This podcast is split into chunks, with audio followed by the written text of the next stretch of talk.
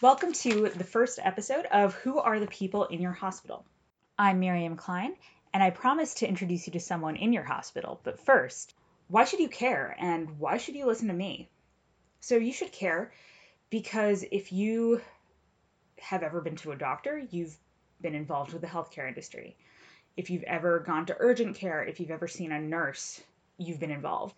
If you pay your taxes in the United States or in most other countries, they go towards the healthcare of other people. In the US, it's Medicare and Medicaid. In other countries, it is universal healthcare. Why me? I'm not a doctor, but I do work in healthcare. So I worked for a medical software company for about five years, not quite. And as a result, I've been to hospitals all over the country and heard all kinds of issues that they face, both technical and otherwise. Then I left because my background, believe it or not, is actually in physics. But I really enjoyed working in healthcare, so I went to school for medical physics and I very recently graduated. I've therefore worked and studied healthcare for my entire adult life. And as you can tell, uh, my reaction to someone who's never been in this industry saying no one knew it could be so complicated is pretty defensive. um, actually, anyone who's been in this industry for more than a few seconds knows that it's incredibly complicated. So that's me. I'll tell you about EMRs today. And one last thing before that is that all opinions are mine and not those of my past, present, or future employers. So, first, let's talk about who uh, works in this field and what they do. But first, I'm actually going to talk about what EMRs are because you may not know. So, what's an electronic medical record? An electronic medical record, or EMR, is a database that stores the patient's chart. So, uh, in the past, the patient's chart was exactly that it was a bunch of charts and notes, usually in a bulky, messy file folder. If a patient moved or they had to go to a new location, they'd have to call to get the relevant data mailed or faxed over. EMRs started in the 60s or 70s. Um, you know, early computer programming. Hospitals were an industry that could invest in those supercomputers back in the day. But EMRs started to really catch on um, a lot more recently when, first of all, when personal computers were much more accessible, uh, when internet was a lot more reliable. The HITECH Act portion of the American Recovery and Reinvestment Act, um, which you may know as the stimulus, provided a lot of incentives and the threat of later penalties to encourage more healthcare organizations to use EMRs and not just use them, but use them meaningfully. And I'll talk about that later. The software that is used for EMRs often stores not just the patient record, but also allows for multiple tasks. And this goes beyond EMR, which is really just the term we use for the record um, for the patient's chart. Uh, many EMRs are actually part of what we would call a health information system or HIS. And an HIS will include all sorts of abilities scheduling patients, creating referrals to patients um, either outside of the organization or within. So if they go to their regular family doctor and they've got an issue that the family doctor can't solve, um, you need a referral usually within the American healthcare system, and I believe others. Um, I'm not positive, but I think like the UK general practitioner has to send a referral if you need to go to, say, a gastroenterologist instead. Um, that was a bit of a digression. Uh, HISs will let you interface with insurance databases to check if the patient is actually covered. They can send lab orders to outside labs. They can send prescriptions to outside pharmacies. They can provide decision support, um, which means provide recommendations based on patient information in real time. So, for example, let's say I go into my doctor and they're like, oh, you are a woman and you are overdue for a pap smear. Um, and the system told me that. That would be decision support. HISs can also help people report on data and send out bills. So, the goal of many HISs is to provide start to finish records of the patient's journey through the healthcare system, making it as seamless as possible in terms of documentation and communication. I think a lot of people in the industry, myself included, kind of use EMR and HIS interchangeably, and that's not great. So I'm going to try to say healthcare software vendor or HIS here. Um, but as you already saw, I talked about EMRs. Um, know that I'm referring to kind of this whole big digitization of the medical record and the digital tools we have to assist in the healthcare industry. Healthcare software vendor could also refer to a lot of different things and not just an HIS. HIS is kind of the full package, but you have specialty specific stuff. So RIS is a radiology information system. So x rays. There's some other terminology that I hope to get into later. Uh, PACS is uh, where the like x-ray images are actually kept. A healthcare software vendor could also mean something very, very specific, like a program that is geared towards patients with diabetes and the clinicians who treat them. So, yeah, lots of terminology there um, coming at you, but I'm going to talk about my experience working for a healthcare software vendor that provided an HIS and EMR. So that's what an EMR or HIS is. So now let's talk about what life is like at those companies.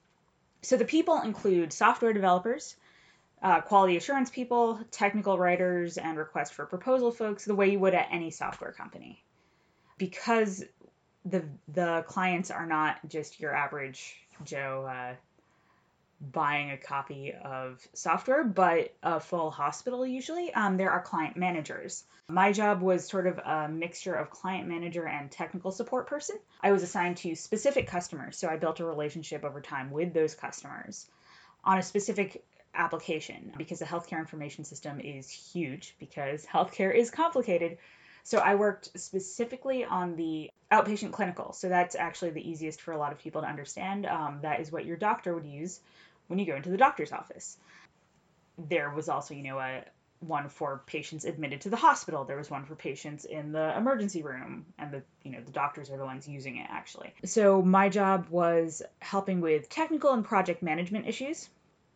And there were also people who specifically did project management. So they may not have had as much of a technical background, but they were very people oriented and customer service oriented and project management oriented. So unlike when you, you know, download a copy of Microsoft Word and you just start using it, these systems require a lot of configuration based on the type of hospital. You know, you need to build out like how many different departments they have. You have to build out ways, you know, the login information for everyone.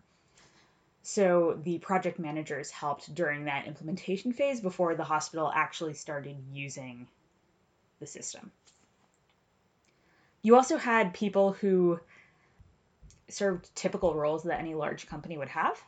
So payroll, HR, legal department, sales. They had people who trained both new hires as well as new customers or existing customers who were changing roles. And then there were some physicians and nurses on staff who consulted on the product from their perspective as someone who would actually use it. So, in addition to putting out, supporting, and selling the software and updating it, there were a lot of regulatory needs that EMRs needed to meet, again, particularly with the HITECH Act. So, I was hired around the time that the HITECH Act passed, and earlier in this episode, I referenced meaningful use clause. So there are a lot of quality programs for hospitals, and there have been for years, but meaningful use is a very big one right now. It is a system of metrics that hospitals must report on and meet in order to get their full Medicare, Medicaid reimbursements. Initially, they got a little bit extra in reimbursement for um, Medicare and Medicaid services. And then after a few years of the carrot, so to speak, comes the stick where you are penalized for not reporting on these. All right, so that's a bit of what goes on and a little bit of the rules. So, what do you need to know what kind of training do you need? A lot of the training is on the job. This is still a newer industry. There were definitely some people with um, managing information systems background, and of course, the software developers had computer science backgrounds. But it really depended.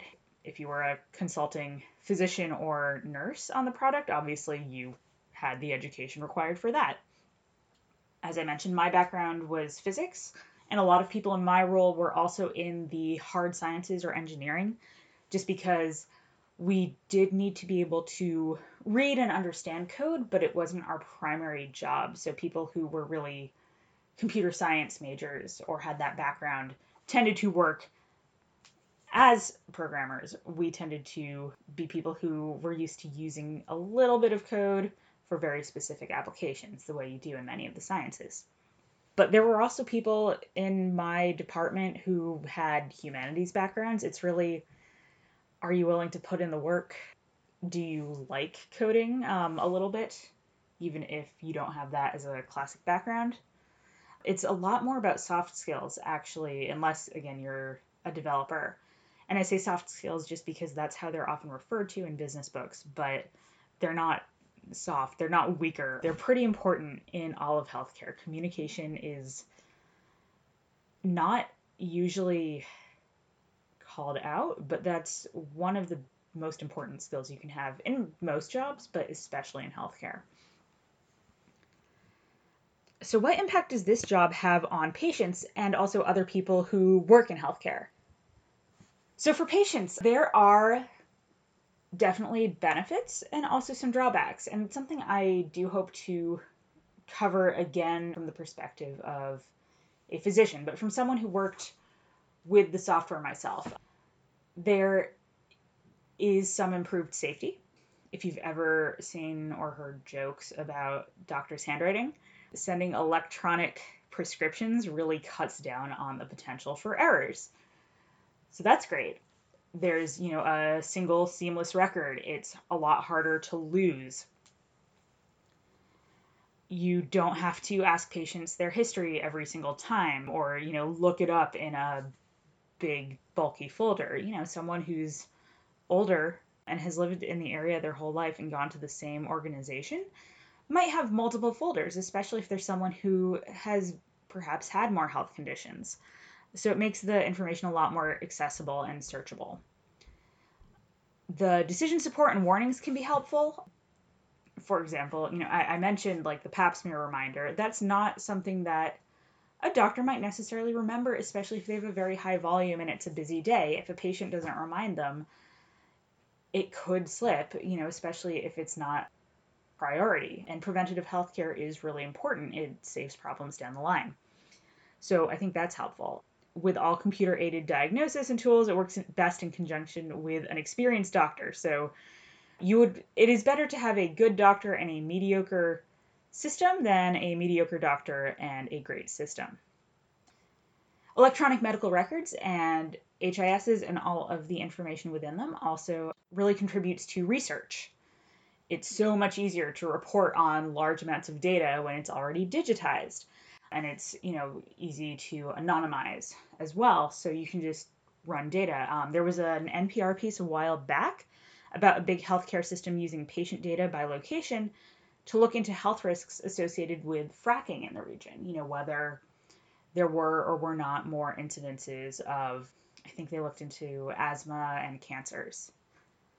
On the other hand there are some drawbacks having all that data in a database means that a power outage or a server outage or something like that is a much bigger deal than if everything were on paper. And there are ways to combat that, especially for scheduled patients. You know, you can print out some basic details in case there's an outage. There's all kinds of, you know, sysadmin stuff people do. There are backups in place, but it is a risk. Um, it also means that patient data can be stolen you have probably seen news articles about that. The data is on a private server. Usually, some companies also have things in the cloud, so to speak, but it's easier to save off patient information if it's already digital and you don't have to scan it. No one's going to steal piles and piles of folders, or at least it's going to be rare, but it's a lot it's a lot easier and it is a risk that comes with the convenience. Patient safety is another thing that goes either way. If there is a software glitch, that is a serious issue, and most companies have a very clear and rapid protocol for dealing with a glitch when it's found. If there's a bug that could affect patient safety, you know, they will communicate to all of their clients what's going on and how to work around it and try and get a fix, you know, a patch out as soon as possible. One thing that I've heard from a couple of doctors is that having the screen between them and the patient kind of hurts their relationship with the patient. And I'm not a doctor. I've never been bothered by it as a patient, but again, this is, you know, this is my first job out of school, so I already came into it with that bias. And I'm of a generation that's kind of used to everyone looking at their screens all the time. We're like, yeah, it's okay if people don't make eye contact. I still believe them. I know that they're looking at my information and they care about me through that. But that is a valid concern, and it's something I hope to talk about with doctors. Thanks everyone for listening. This is a project I hope to continue, but my career knowledge only encompasses two items, as I mentioned. I've reached out to friends. I'll be talking with them over the next few weeks. But if you or someone you know works in healthcare, please let me know. You can email the podcast at peopleinyourhospital at gmail.com. And I'm happy to refer to people by an alias if you would prefer to keep your identity private for professional reasons. All right. Thanks, everyone.